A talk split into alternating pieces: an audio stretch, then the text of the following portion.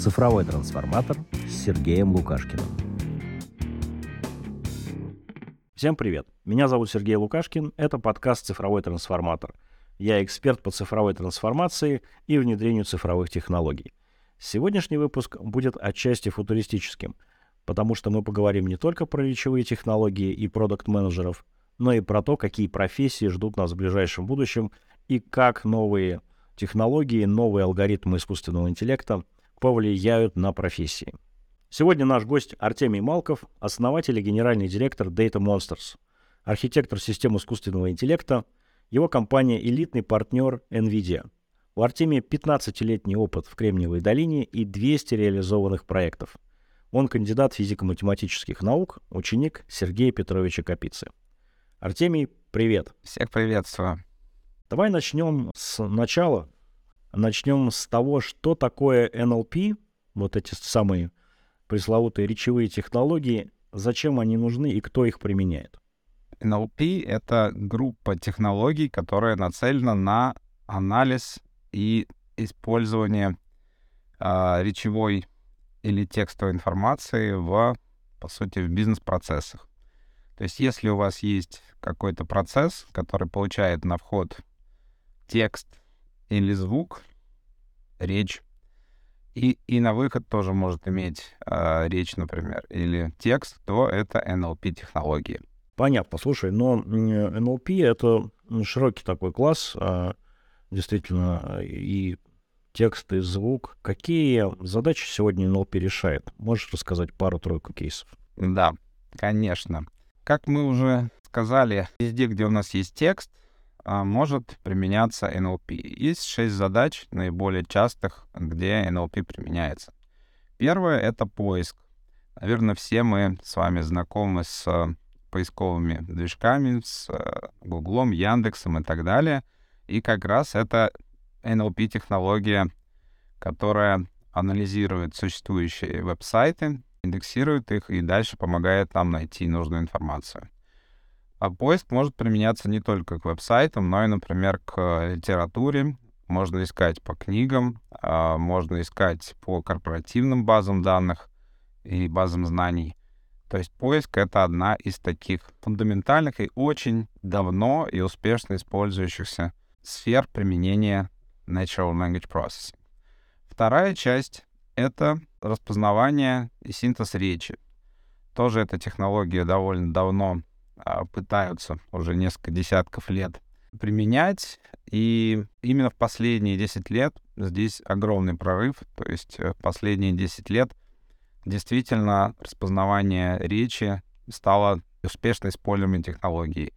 До этого распознавание речи было ограничено а, только какими-то очень простыми кейсами. И, а синтез речи, как правило, делался с помощью предзаписанных шаблонов. То есть это были не синтез именно звука, а это был запись человеком, сделанная в студии, и потом просто проигрывался тот или иной кусочек. Третья часть — это чат-боты и conversational система. А все мы тоже это знаем, где э, у нас, по сути, есть два агента или несколько, которые по очереди говорят, и нужно уметь понять, что тебе сказали, и что-то сказать в ответ. Четвертая сфера — это document processing, то есть э, используется в корпоративных системах, когда есть документы, и нужно из них вытащить факты. Например, это может быть legal document, э, какой-то договор, и нужно выяснить, кто э, с кем о чем договорился. Например, суммаризовать большой документ или вытащить факты, кто, кто что сказал. И это тоже большая сфера применения.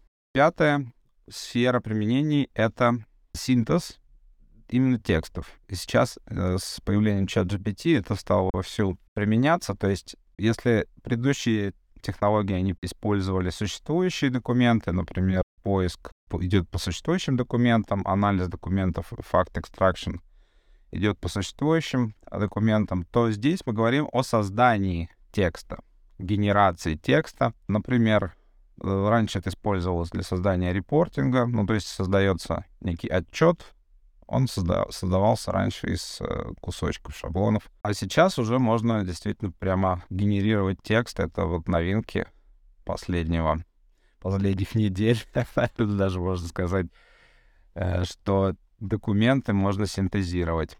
И шестой кейс — это мониторинг. Как правило, используется для мониторинга, например, медиапространства, когда нужно в больших потоках информации вылавливать упоминания брендов, людей, компаний. Это активно используется для продаж. Например, сейчас начинает развиваться intent-based sales, когда продавцы отслеживают упоминания компании или, например, конкурентов, и понимают, что тот, кто это сказал, значит, ему это интересно, можно попытаться ему что-нибудь продать.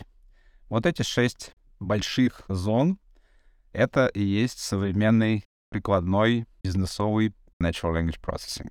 Слушай, я вспомнил сразу тоже новость последних недель. Одно из издательств фантастики а, закрыло прием книг из-за того, что стали присылать огромное количество книжек, нагенеренных с помощью чат GPT. Ну, понятно, что кто-то пишет там, о чем должна быть книга потом. Вот, они вынуждены были закрыть, э, по крайней мере, на время, чтобы а, избавиться от такого машины написанного текста, потому что, а, ну, естественно, это все прочитать и выверить. Это большая работа. Но насколько это применимо для конкретного бизнеса и в чем польза для бизнеса? Для бизнеса NLP — это, по сути, возможность использовать знания существующих, текущих сотрудников и там прошлых сотрудников, и знания, которые необходимы для выполнения основной функции бизнеса. То есть бизнес-процесс, который зависит от знаний, вот все эти бизнесы, им крайне важно сейчас идти в NLP, разбираться с этим. И, допустим, если мы про производство, мы производим какую-то продукцию, у нас станки есть. И понятно, что основные активы — это вот эти станки, они больше всего стоят, их нужно обслуживать, собственно, нужно сырье, но есть еще информация, которая описывает, например, эту, проду- эту продукцию, или информация, которая определяет спрос на эту продукцию. Например, если мы производим какой-то товар, сколько нам этого товара произвести. То есть вроде как мы железячные у нас в основном активы, но информация о том, сколько мы сможем продать, какой размер партии, где, через какие каналы, то есть вот маркетинг. А это все знания, и эти знания, их как-то нужно пытаться вытаскивать. То есть даже, ну, само собой, в сферы, ну, такие как образование, например, оно прям вообще только про знания. Но если мы идем в остальные бизнесы, то выясняется, что знания, даже если это железячное какое-то производство, все равно знаний довольно много. И если говорить про железячное, условно, производство, то ассортимент продукции очень высокий. Например, мы делали а, систему, которая для нефтяных, для нефтяного производства ищет информацию в документах, а, требующихся для установки а, нефтяного оборудования, для обслуживания нефтяного оборудования и так далее. И выяснилось, что это очень большие документы, их очень очень специальным языком написаны, их очень тяжело читать, искать, то есть найти в 100 тысячах разных документов, а 100 тысяч деталей — это нормальное количество. То есть у автомобиля несколько миллионов деталей, например. И каждая деталь как-то описана, про нее есть какая-то информация. А что э, сказать про самолет или про какой-нибудь пароход или электростанцию? То есть количество деталей а, настолько большое, у них есть разные версии, у них есть разные там конфигурации. Если мы говорим, например, про софт, то есть у нас есть железо, у нас есть софт, у софта тоже есть версии, там есть функции, фичи. То есть вот это вот количество, реальное количество знаний, которое связано с нашей деятельностью, оно колоссально. То есть это миллионы, на самом деле, документов, миллионы которых есть важная информация, с которой надо уметь работать. Многие, мне кажется, не понимают, что НЛП — это во многом про знания. Знания гени... находятся или генерируются какими-то людьми. И когда у тебя в компании работают тысячи сотрудников, каждый из них в той или иной степени, да, больше или меньше, является экспертом. Ну, поскольку он же работает, делает какое-то дело, да, значит, он в этом что-то понимает. И залезть в голову каждому или опросить каждого и каждый раз, да, искать это вот таким образом, это очень дорого. Э, через э, разные там социальные методы там опросов, глубинных интервью и так далее. А NLP, получается, позволяет э, из артефактов, которые оставили эти люди, но в данном случае текстовые или голосовые, потом собирать вот эти важные знания, которые можно использовать для решения каких-то задач. Да, все верно. И я думаю, будет серьезное изменение а, с появлением вот этих новых технологий. У нас очень большое дублирование знаний сейчас, то есть оно катастрофическое. Количество информации, которая создается и никогда не используется, оно очень, ой, очень большое. Мы для одной из крупных IT-компаний в Кремниевой долине делали проект, в котором нужно было по их продукции как раз сделать систему, находящую инструкции, как ее использовать. И вот они нам сообщили, что у них вот эта searchability, способность найти то, что они уже описали, составляет около 4%. То есть огромное количество информации, а реально используется только 4%, потому что найти ничего невозможно и реиспользовать ничего невозможно. С появлением чат GPT, наверное, это еще будет сложнее, то есть будет создаваться такое количество информации, которая дублируется, которая устарела, которая не согласована, да, то есть даже проблемы вот поиска а, информационного и использования, допустим, в бизнес-процессах упирается в то, что есть какая-то информация, но она может быть финализирована, а она может быть наброском, да, если вы свои свои документы просто пытались, наверное, на компьютере искать, вы тоже замечаете через 2-3 года, когда находишь документ и думаешь, так, это как бы, вот его можно использовать, или это был драфт, который пока что не прибит гвоздями, или, может быть, что-то поменялось. То есть вопрос устаревания и понимания, она актуальная, устаревшая, это новое измерение, в котором тоже нужно уметь ориентироваться. Слушай, а вот у меня такой вопрос. Я периодически что-то еще, какие-то термины или фразы из научных статей и э, первым делом я по привычке лезу в какой-нибудь Яндекс или Google, ну или другой поисковик, да, не специализированный. И бывает так, что просто вообще написано, нет, ответа на ваш запрос не существует, да, не найден ответ. А с другой стороны, если ты набираешь частый такой запрос э, какой-то там, или про новости какие-то последние, тебе вываливается просто какое-то нереальное количество информации. И вот у меня возникает в связи с этим такой вопрос. А насколько вообще той информации, которая сегодня представлена в общедоступном виде, в интернете и так далее, э, содержится знаний? И насколько эта информация полезна? И вообще не является ли вот этот весь массив знаний неким таким постоянным повторением некого шаблона, который, ну, в общем, может быть и не особо полезен? Да, действительно, информация имеет разную ценность и разную, то, что называется, частотность применения. Пространство знаний можно сравнить с э, галактикой или Вселенной даже. Также существуют скопления, сгустки знаний вокруг тех или иных тем. Существуют звезды, существуют планеты, существует на планетах, может быть, жизнь. Жизнь состоит э, из клеток, клетки состоят из э, молекул, молекулы состоят из атомов. И то же самое — с знаниями. Количество тем, и вообще, если мы попробуем сгенерировать, ну, например, короткий текст из 60 э, символов, то количество вариантов, просто если букву будем переводить, ну, 60 символов, это короткое сообщение, вот мы друг другу пишем такие тексты в мессенджере. Вот количество вариантов, как составить этот текст, оно больше количества атомов во Вселенной. Ну, то есть вот варианты последовательности символов — это больше количество атомов во Вселенной. Это вот просто, чтобы понимать, насколько многомерен может язык.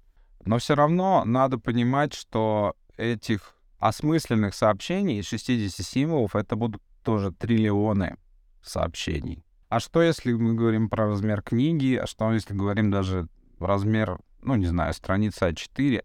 То есть мы работаем в НЛП с такими вот катастрофически большими но разреженными, то, что называется разреженность, то есть много пустот, да, то есть вот бессмысленной, может быть, э, последовательности. Мы работаем в таких колоссальных размерах, и это отличает именно NLP, ну и вообще искусственный интеллект современный от старых технологий. Потому что в старых технологиях вариативность была гораздо меньше. Как с этим борются сейчас? Сейчас борются с тем, что можно именно не только варианты, но и частотности их учитывать. То есть какие-то варианты более вероятные, какие-то менее вероятные. Например, вот с этим мы сталкиваемся в чат-ботах. Первая фраза легко угадывается. Это фраза «привет». То есть вот эта вот вероятность, что в начале общения с чат-ботом будет сказано «привет», вероятность очень высокая. Ну, привет, добрый день, хай, там, hello, там, и так далее. То есть какие-то все приветственные фразы, они высокочастотные. Да, да. Вторую фразу угадать гораздо сложнее уже, а, но тоже есть частотность. Например, мы активно работаем с банками. У банков это лет пять назад стало прямо мейнстримом автоматизировать колл-центры. И, например, одно из частых запросов в службу поддержки — это включить-выключить смс-уведомления или то, что вот у меня надо карту перевыпустить. Это частотные запросы, их довольно много. То есть их может происходить э, сотни.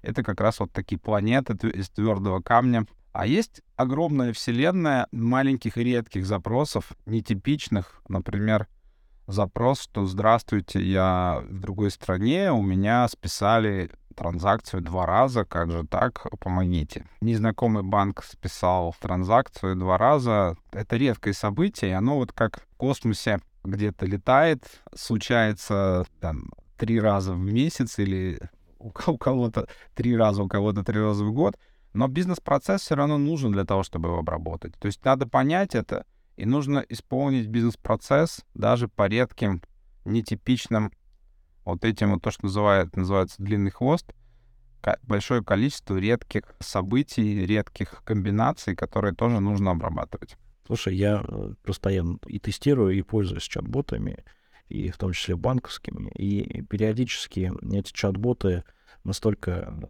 оказываются тупыми, что я им такой редкочастотный запрос пишу, что ваш чат-бот тупой. Вот.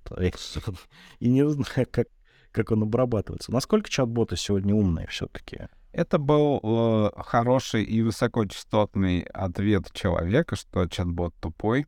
А, а где-то последние лет пять а, прямо часто приходит. Кроме привет, еще и то, что тупой чат-бот. Но, э, как мы видим, чат-боты умнеют, и здесь можно провести аналогию с фотокамерами. То есть растет разрешение, то есть вот количество мегапикселей, да, то есть условно, если раньше чат-боты могли понимать 2, 3, 5, 10, 30, 50, 100 запросов, то сейчас количество запросов увеличивается, на которые чат-бот может отреагировать, и оно уже приближается, ну, вот как когда мы видим картинку, напечатанную в высоком разрешении, для нас уже кажется, что это практически реальный объект. Если мы видим картинку, напечатанную в разрешении 100 на 100 пикселов черно-белым цветом, естественно, для нас это нереальный объект. А вот если это Retina дисплей, если это RGB color и так далее, то мы говорим, да, это это, это true вещь. Так и с чат-ботами. А если есть всего 5-10 топиков, на которые может пообщаться человек, вспоминаем аналогию с космосом. В космосе триллионы, да, вот этих вот объектов, и по большому счету пользователь может о любом начать общаться. То есть есть более частотные, есть, конечно, но они покрывают, ну, процентов 60, наверное, разговоров. То есть в 60% случаев мы говорим о чем-то предсказуемом. Но в 40% случаев мы можем вообще полную дичь спросить. Мы можем начать такой топик, который никогда не был заложен в базы знаний, на который нету реакции. И сейчас с появлением чат GPT это количество, это вот разрешение, да, количество тем, про которые есть что сказать, оно возросло многократно. То есть э, GPT как раз обучился на всех знаниях мира, и поэтому у него есть что сказать практически по любому поводу. То есть он так и знает все про все, такой всезнайка. и может все что угодно сгенерировать, и даже генерирует э, контент для сайтов. И в этой связи вопрос, а вот э, все профессии, связанные сегодня с созданием контента, профессии, связанные с созданием продукта вообще, насколько они попадают в зону риска, насколько вот сегодня это релевантно, и насколько такие риски релевантны там через пару лет, например. Профессии будут меняться, конечно, и если лет, наверное, пять назад, а, семь назад говорили то, что искусственный интеллект убьет примитивные профессии, то сейчас, по сути, как раз последний год мы видим прорыв в генеративных нейросетях и в генерации картинок, и в генерации текста. То есть получается, что такой рутинный интеллектуальный труд, творческий труд, оказывается, тоже его можно потеснить роботами. Поэтому э, я думаю, для продукт-менеджеров очень важно сейчас почувствовать это изменение и понять, что продукты будут совсем другие. Умение обрабатывать знания, а умение роботов воспринимать изображение, умение синтезировать изображение — это принципиально новые фичи, которые в продуктах раньше очень ограниченно использовались. Например, в банковском приложении можно вместо того, чтобы вбивать карточку, можно было сфотографировать, и она автоматически попадает, заполняется поле. Это же очень удобно, ну, то есть фотографировать, чем набивать. Но это вот одна фича с распознаванием, на самом деле, и картинки, и текста. Сейчас, я думаю, что будет мощные изменения в работе продукт-менеджеров, потому что продукты должны стать интеллектуальными. Практически любой продукт — это система, в которой есть ввод информации, есть вывод информации. И ввод и вывод поменяются. Ввод может быть голосом, может быть текстом, может быть э, фотографией. Вместо того, чтобы нажать 10 кнопок, просто сфотографируй что-то, или скажи, или скажи мне повторить, да, просто заходишь в магазин и говоришь, повторите мне, пожалуйста, то же самое, только два раза больше и предоставьте в четверг. Вот это может быть запрос, который вместо того, что зайти, там добавить в корзину, или покажи, а, а можно мне побольше? Или давайте то же самое, только с первомутровыми пуговицами. То есть вот такие могут быть, начаться, такой user experience, который совершенно же сейчас не, невозможен. И, ну вот, если посмотреть на современные магазины или сайты, оно вообще другое. То есть ты должен тыкать мышкой иногда 3, 4, 5, 6, 7 раз. Ты что-то должен скроллить вверх-вниз. А представьте, что есть распознавание речи, действительно уже работающее. Представьте, что есть вот этот самый умный поиск, подбор то, что называется Product Search, Product Comparison, это тоже часть NLP, поиска продуктов и сравнения продуктов, рекомендательные системы, немножко это не NLP, но близко. И вывод тоже. То есть вывод — это генеративные те же самые сети, там Stable Diffusion, DALI, Journey, то есть можно синтезировать облик продукта в зависимости от того, что человек хочет, что ему нравится. Продукт-менеджеры, если последние 10 лет продукт-менеджеры в основном занимались юнит-экономикой, это был hot topic.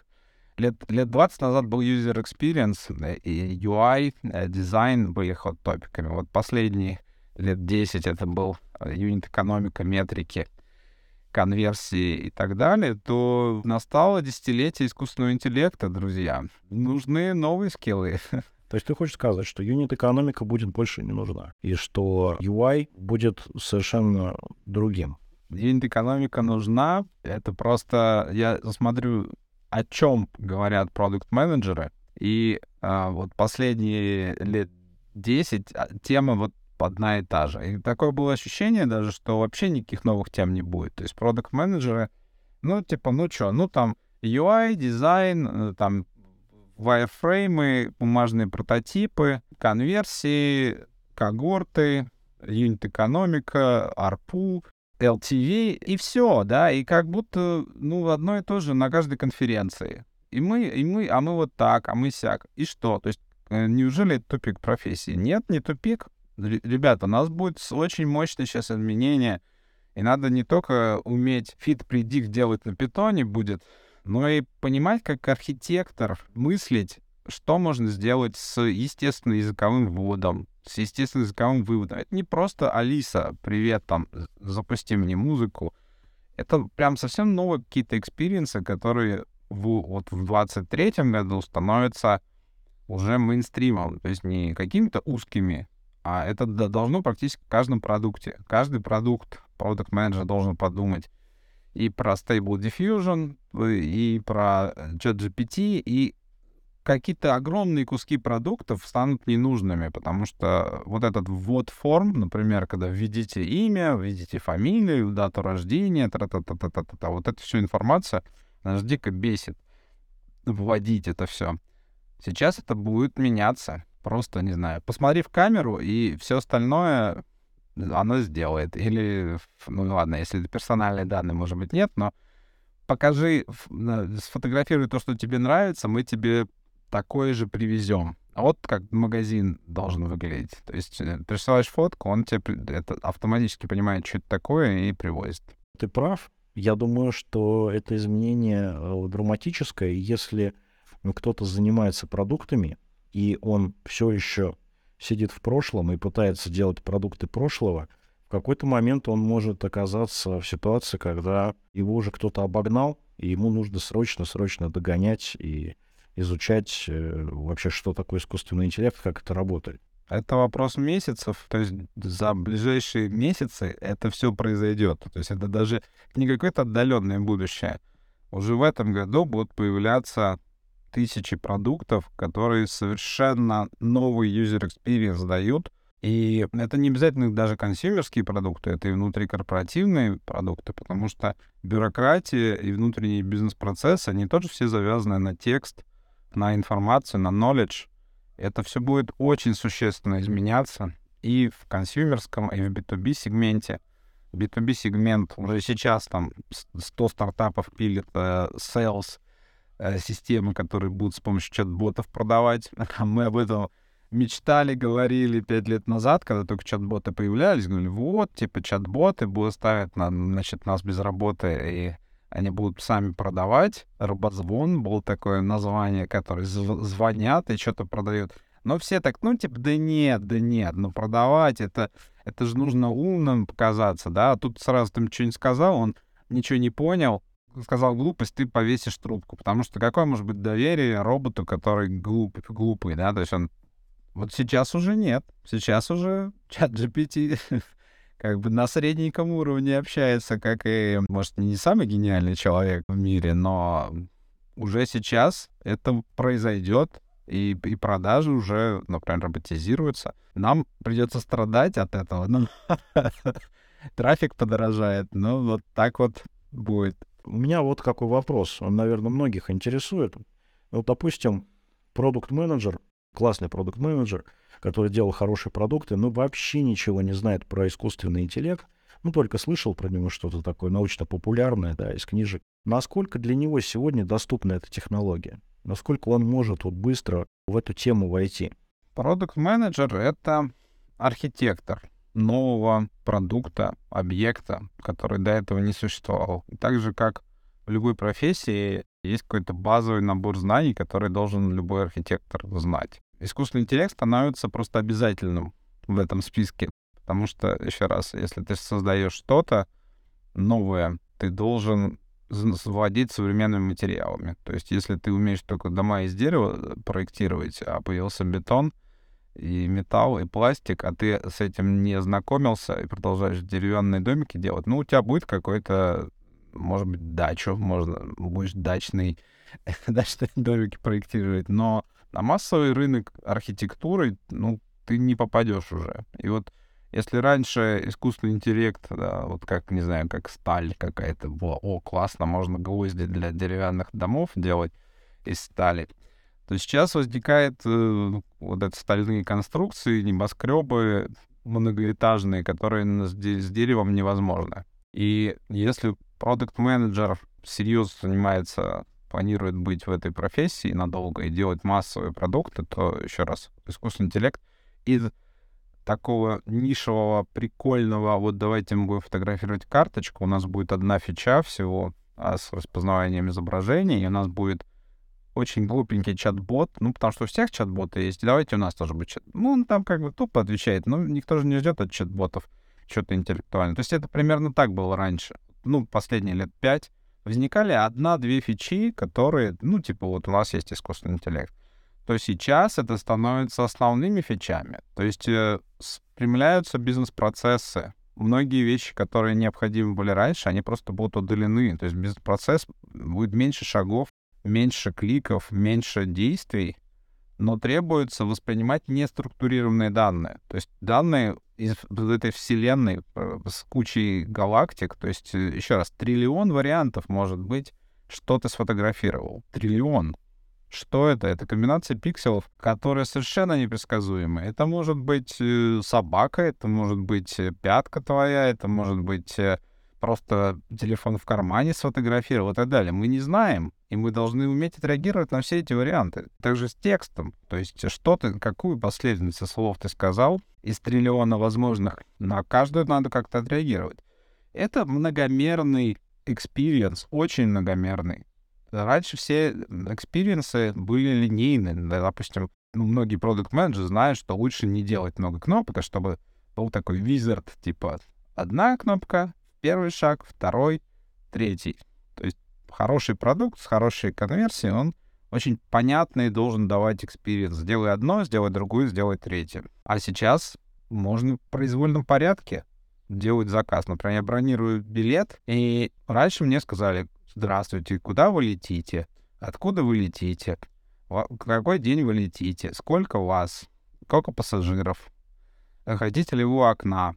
Это вот форма которую надо было спроектировать, и люди ее заполняют. А сейчас я могу голосом сказать, что я лечу там, не знаю, в, в как, какой-то город свой родной, к бабушке лечу на выходных. И подбери мне, чтобы не дороже 10 тысяч рублей, э, но к концу недели подбери мне вариант. Вот такие experience ы будут появляться.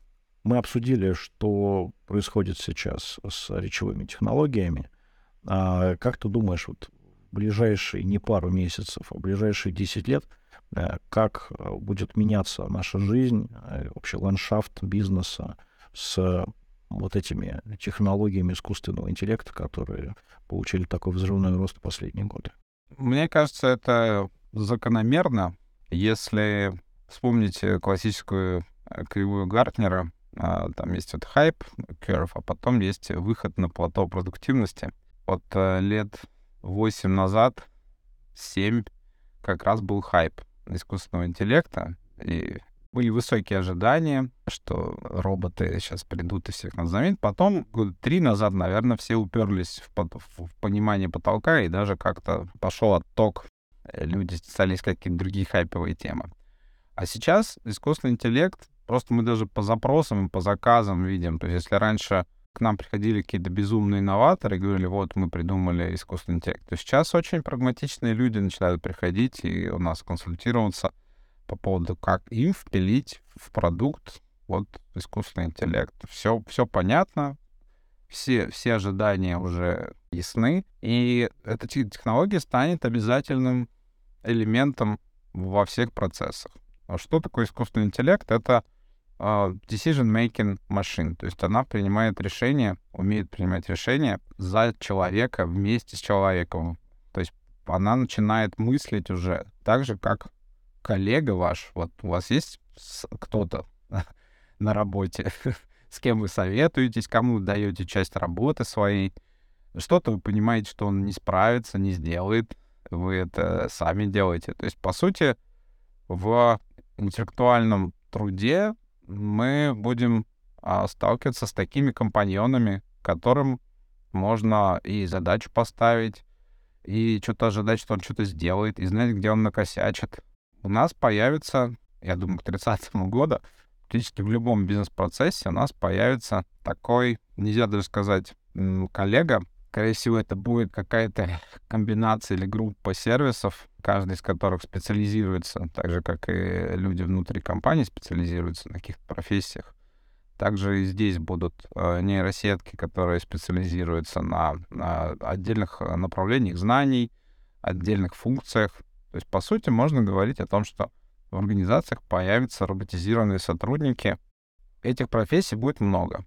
То есть это не один какой-то искусственный интеллект, который все решит. Это будут вот реально 100, 200, 300 профессий для роботов, которые выполняют часть того, что делаем мы с вами.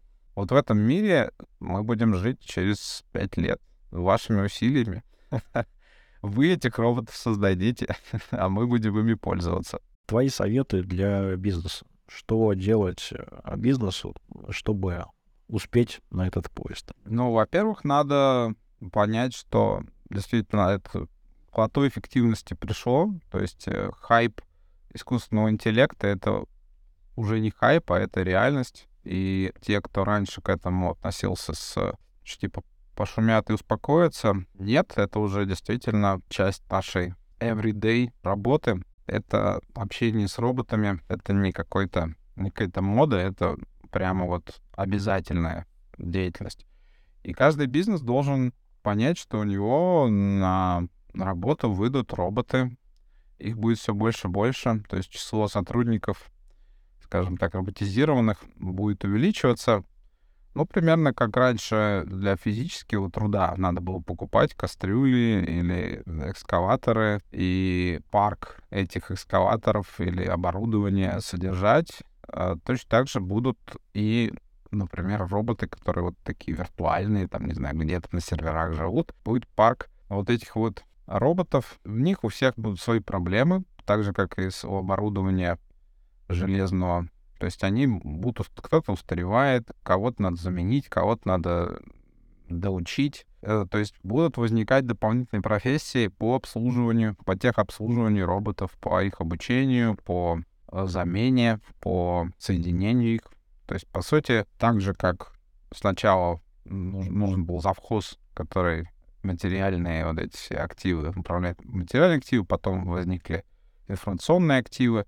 Вот возник очень большой кусок внутри каждого бизнеса, связанный с IT, а, вот этими активами, именно роботизированными. То есть, короче, надо купить много роботов искусственного интеллекта и нанять завхоза искусственного интеллекта, чтобы он за всем этим хозяйством следил. Надо завхоза надо HR, то есть нужен рекрутер, да, который ищет какие роботы, который умеет писать э, задания для роботов, испытательный срок для роботов. Должностную инструкцию для роботов. Да, должностная инструкция для роботов, контроль по, по результатам испытательного срока, понимание, что если он не справляется на первый месяц, то, может быть, он, он дать шансы, потому что он, например, часто э, проблема с роботами, что им нужны данные и ошибки. Да? То есть важно, что эти системы учатся на ошибках. Называется там алгоритм обратного распространения ошибки. И если уволить робота за первую 2, 3, 4 ошибки, то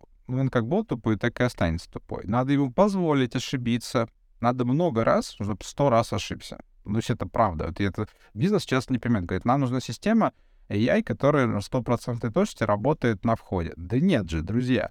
Она должна ошибиться сначала 100-200 раз, и потом она будет работать уже с очень высокой точностью. А бизнесы говорят, нет, нам не нужно ошибаться. Надо ошибка — это плохо. Это новая профессия. Просто надо понимать, что нельзя просто, о, давайте купим AI, и типа у нас будет теперь AI. Да нет, вам надо создавать целый департамент по работе с AI. То есть вот эти самые HR-функции все нужны разметчики. Да, не департамент дата-сайентистов, а именно департамент людей, которые да. Э, имплементируют это в бизнес-процессы и за этим следят и это, это развивают. То есть полноценный цикл э, такой же, как с персоналом. Да. Артемий, спасибо тебе большое за советы, за полезную информацию. Да, пожалуйста. Сегодня мы с вами поговорили про разные виды NLP, Natural Language Processing, про чат-боты, про продукт-менеджеров и как на них повлияет текущая ситуация с развитием искусственного интеллекта, про будущие профессии и очень важная тема для бизнеса — то, как искусственный интеллект влияет на наш user experience и как его нужно проектировать с использованием этого самого искусственного интеллекта. Если вам интересно услышать больше про чат-боты и чат GPT, слушайте наш отдельный выпуск по этой теме. С вами был цифровой трансформатор. Внедряйте цифровые технологии грамотно.